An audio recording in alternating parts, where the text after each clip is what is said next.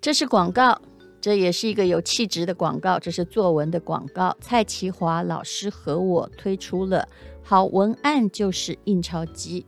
这个课程的名字有一点势利，没有错，可是也点出了为什么很多商家下了很多广告，写了很多介绍文案。可是却没有得到销售的效果。如果你的产品真的不错的话，你要把短文写好。蔡其华老师栽培出非常多的文学奖得主，甚至不会写作文的，被他一点就通了。如果你想要不被 IT 取代，那就要写出打动人心的短文。短文一定要看，好文案就是印钞机，一看你就会了。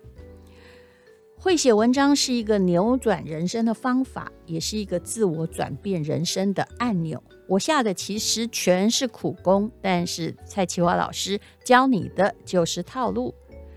他是我认为全台湾最会教作文的蔡其华老师了。那么还有另外一个课程呢，也就是说要通过考试，通过考试叫做轻轻松松满级分呢。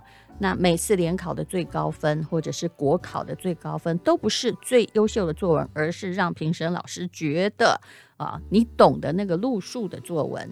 会写作文，商业世界就是你的迪士尼乐园；会考试作文，学测就是你的环球影城。那么特价倒数中，在三十个小时就要涨价了，现在只有两千出头。如果会告诉你什么我错了，这是免费课程的话，全部是诈骗集团，因为所有的课程精心录制，那这是 PPA 的才是真的哦，请。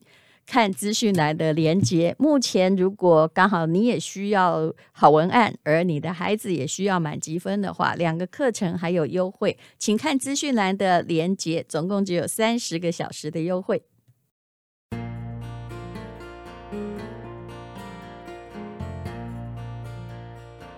今天是美好的一天。欢迎收听人生实用商学院，这是我从法国回来录的第一集，嗯、在我家录的。那我要来先讲讲法国的房地产，我对房地产很感兴趣。我常常笑说，这是因为我从小流离失所的关系。从十四岁之后，我就一直住在宿舍，但是天知道，我真的很讨厌跟十几个人分享。同一间房的感觉，那种感觉好像置身在孤儿院里面。后来我看到所有孤儿院的影片，心里都充满了五味杂陈的感觉。就是一个大房间，然后很多张床在那边。当然了，我也没有过得那么苦就是了，因为孤儿院里面会有人欺负别人。那我这个人呢，呃，基本上是不太会被欺负的，只是生活上一直要配合别人很不方便。然后我每次。如果不是在读书、在写稿的时候，旁边总是有同学说：“你在为谁写稿啊？”哈，然后呃，如果有这个退稿被退回来的时候哦，那就有人拿着说：“是稿费吗？啊，怎么每次被退回来你还写呢？”那当然啦，呃，这都是以前的事情。所以我对房地产很感兴趣，是因为啊，房地产就是一个个人的自由的空间的象征。好，我今天要讲法国房地产，我不是专业，但是我只能讲我调查的。我有一位董事长朋友说：“哎呀，淡如啊，你要不要去买个法国的房子？那么就可以借我们住啦。”我想说，我对你那么好干嘛？我这次去住丽池饭店哦，丽池很贵，当然你也可以订到比较便宜的。但如果你要透过旅行社订，那就是公定的价嘛。我知道欧洲有一种网站，也就是它的价格随时会浮动。如果它有空房，他可能就用比较低的价格试出来给你，你可以 Google 看看哦。那么啊，我订的时候的确后来算起来一间呢就超过八万，连后来付的那些乱七八糟的税哦，呃，再加上我吃的饭，我真的每天在丽池花了大概是十万块，包括我请朋友。可是当然我只住了两天，就赶快跑到我最熟悉的小旅馆去了。就基本上我也不是那么浪费的，可是。我也必须说，丽池饭店还真的是不但是海明威还有香奈儿喜欢的饭店呢。我去住完全没有后悔，因为呢，啊，钱再赚就有了，对不对啊？不要吝惜钱，但你要人生呢，就留下的就是那美好的记忆而已。它真是服务的天花板，也就是每一个服务都非常到位，包括房间里面的所有设备、清洁人员，就是让你整个宾至如归。好了，就哪一天呃存点钱，然后就算去住一个晚上，我觉得也是不虚此行哦。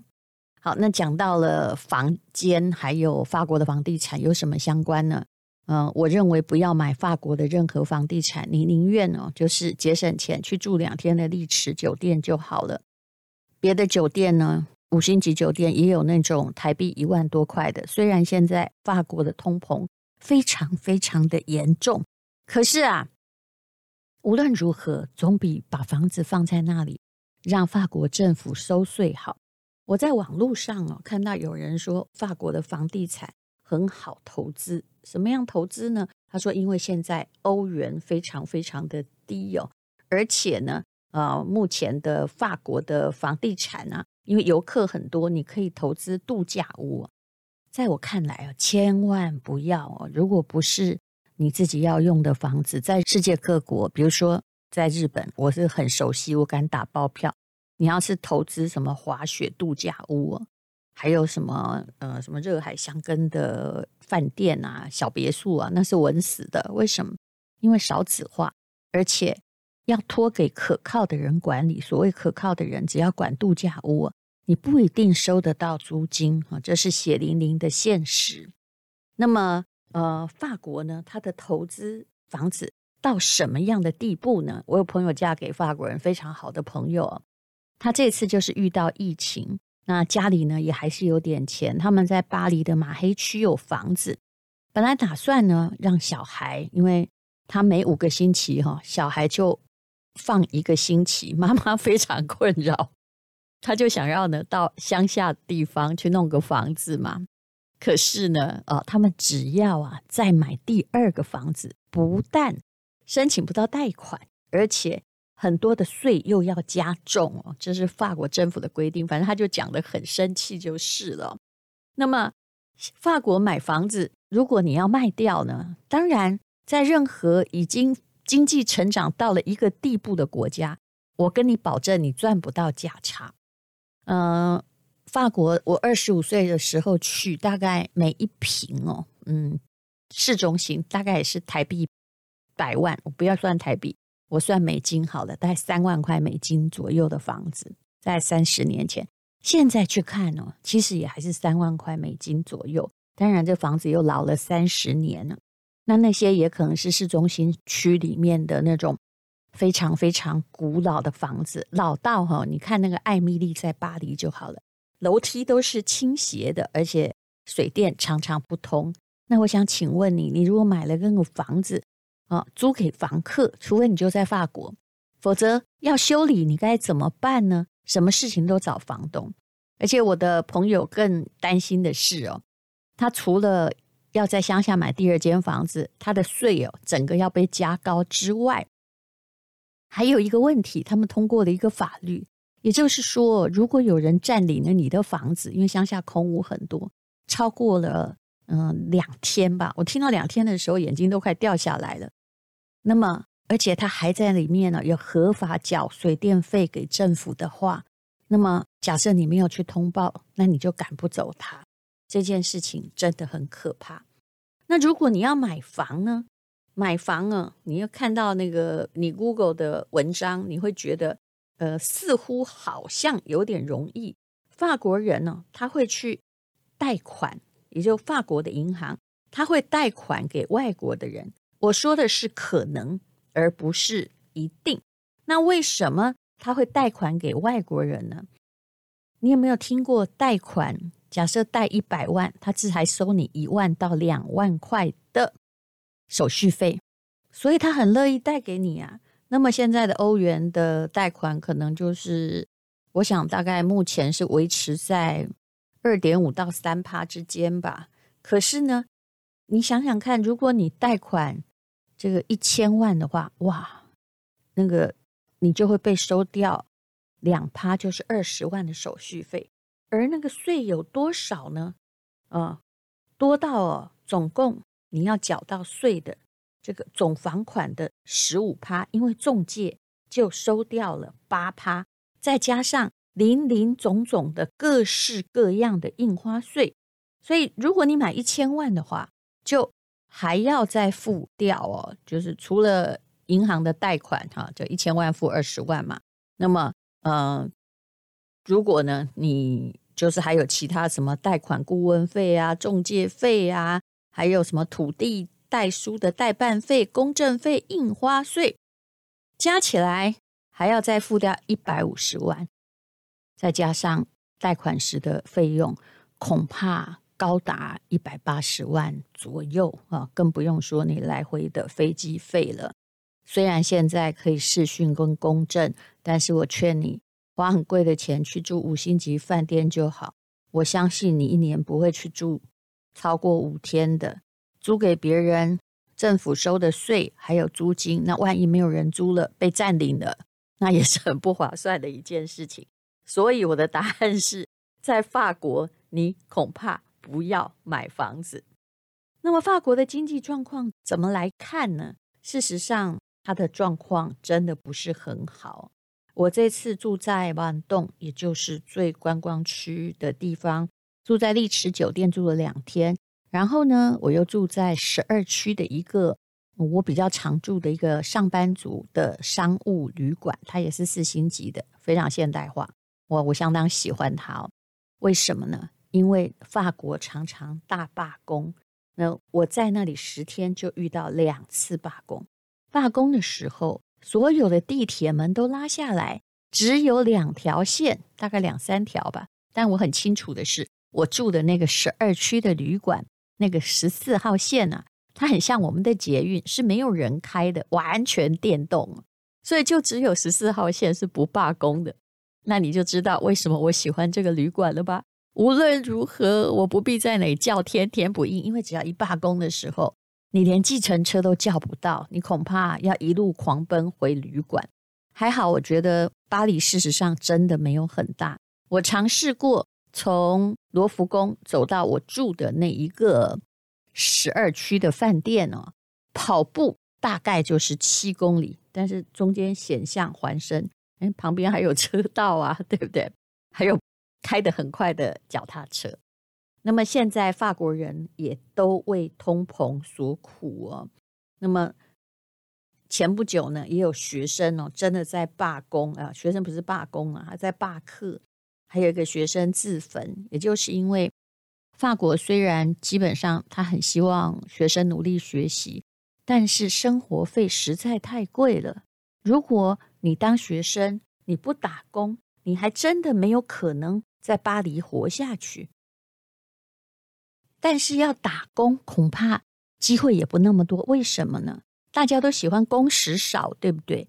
法国的工时啊，大概啊，每一周，他政府规定啊，你只能工作三十五个小时。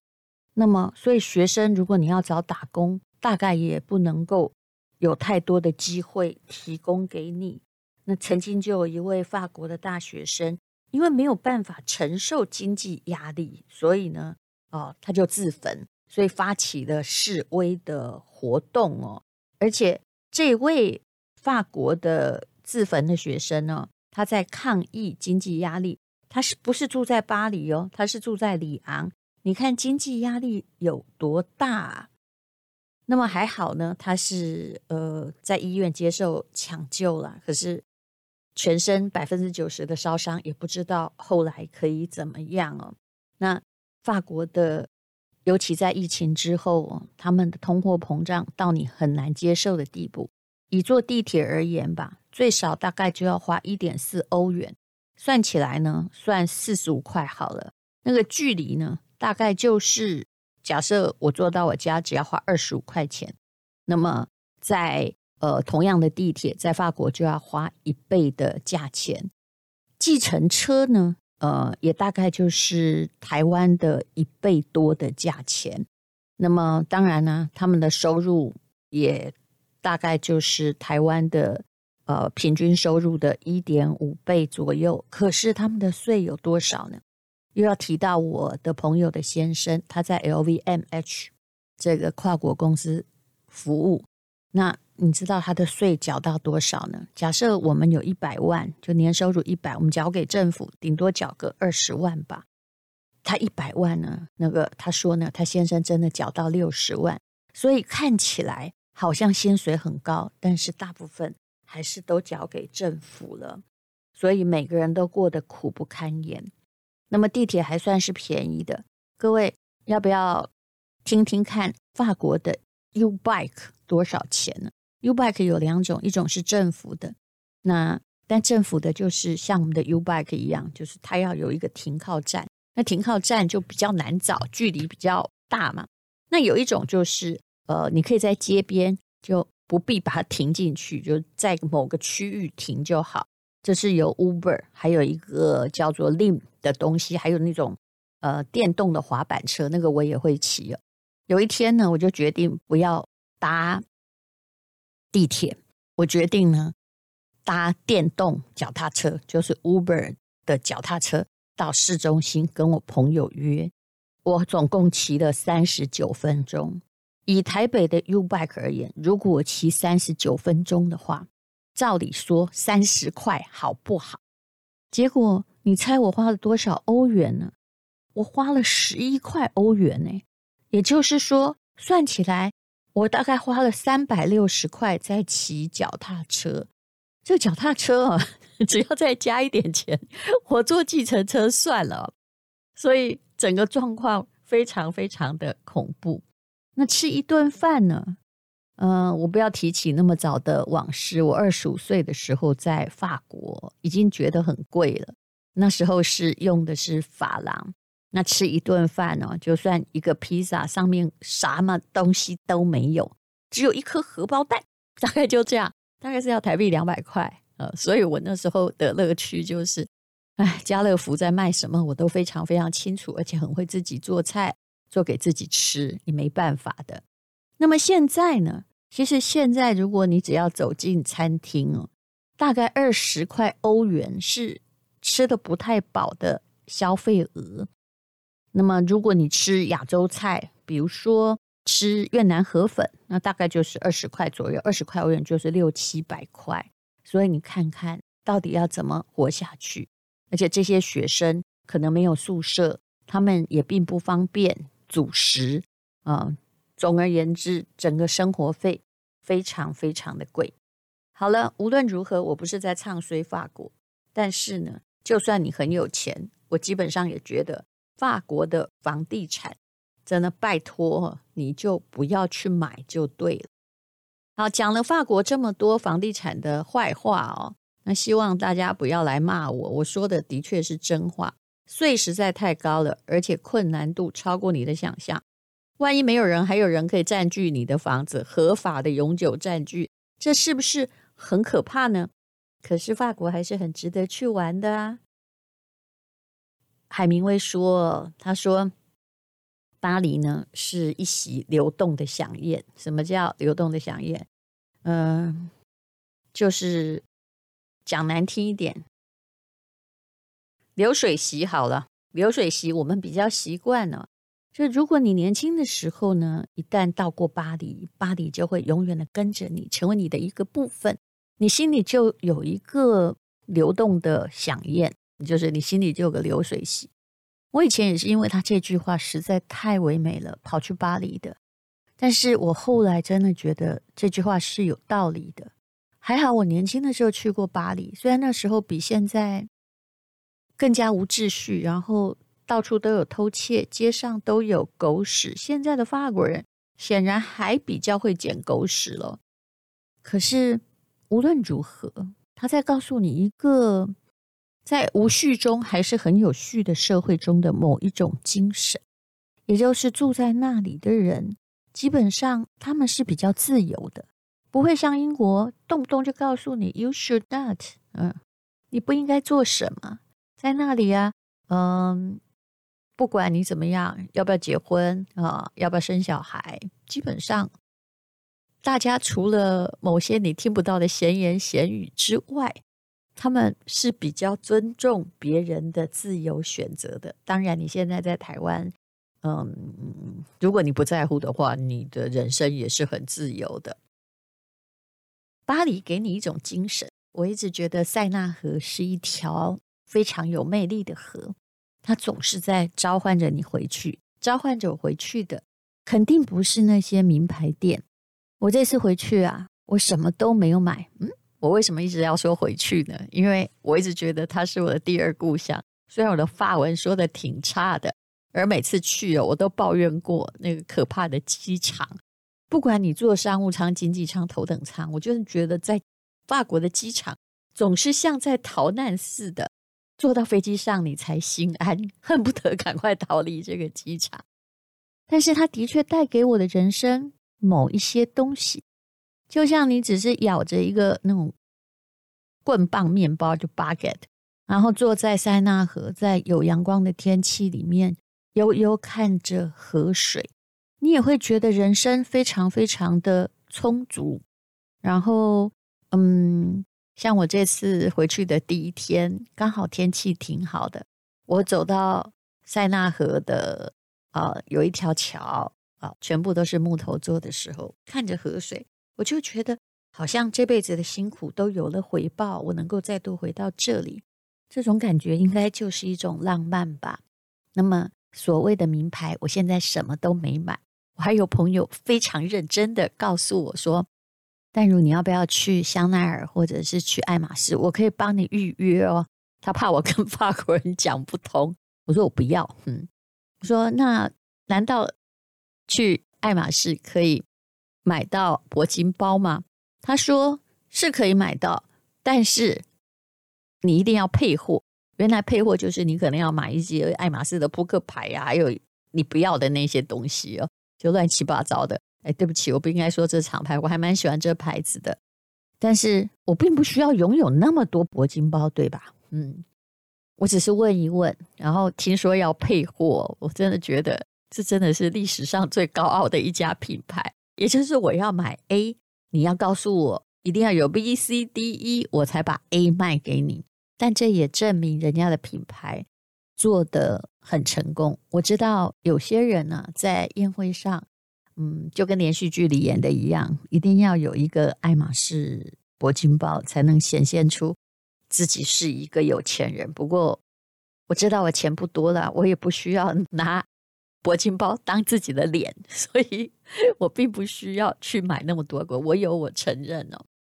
那么这一季的草间弥生包，我觉得我还是不要发表言论好了。草间弥生的话，我挺喜欢的。我也有收集他的好几张版画了，没有几张。可是当这个他的那些圆圆的贴上了某个品牌的呃传统包款的时候，我真的好纳闷哦，这是法国人的品味吗？你真的觉得很好看吗？好了，我不要再说话，再说话会得罪人。总而言之，这是我的法国的感想：一、法国房地产，除非你有钱到发疯的地步，否则不要买，宁愿去住五星级饭店。真的别想太多，能够买的 其实呃还有很多。那么，但是法国绝对值得你去玩。我还计划在夏天的时候，可能跟朋友开车，然后到法国南部亚维农去。那里到蒙地卡罗之间，真的有一条世界上最美的、最蓝的海岸公路。好，无论如何，我也希望你有一天能够到巴黎，然后体会那种感觉。这是一个你不能只说它好话，也不能全说它坏话的城市，就跟人生一样，它永远是非常五味杂陈。而且复杂的，谢谢你收听人生实用商学院。今天是勇敢的一天，没有什么能够将我为难。今天是轻松的一天，因为今天又可以，今天又可以好好吃个饭，做我爱做的事，唱我爱唱的歌。吃我想吃的饭，尽量过得简单，做我爱做的事，唱我爱唱的歌。吃我想吃的饭，尽量过得简单，尽量过得简单。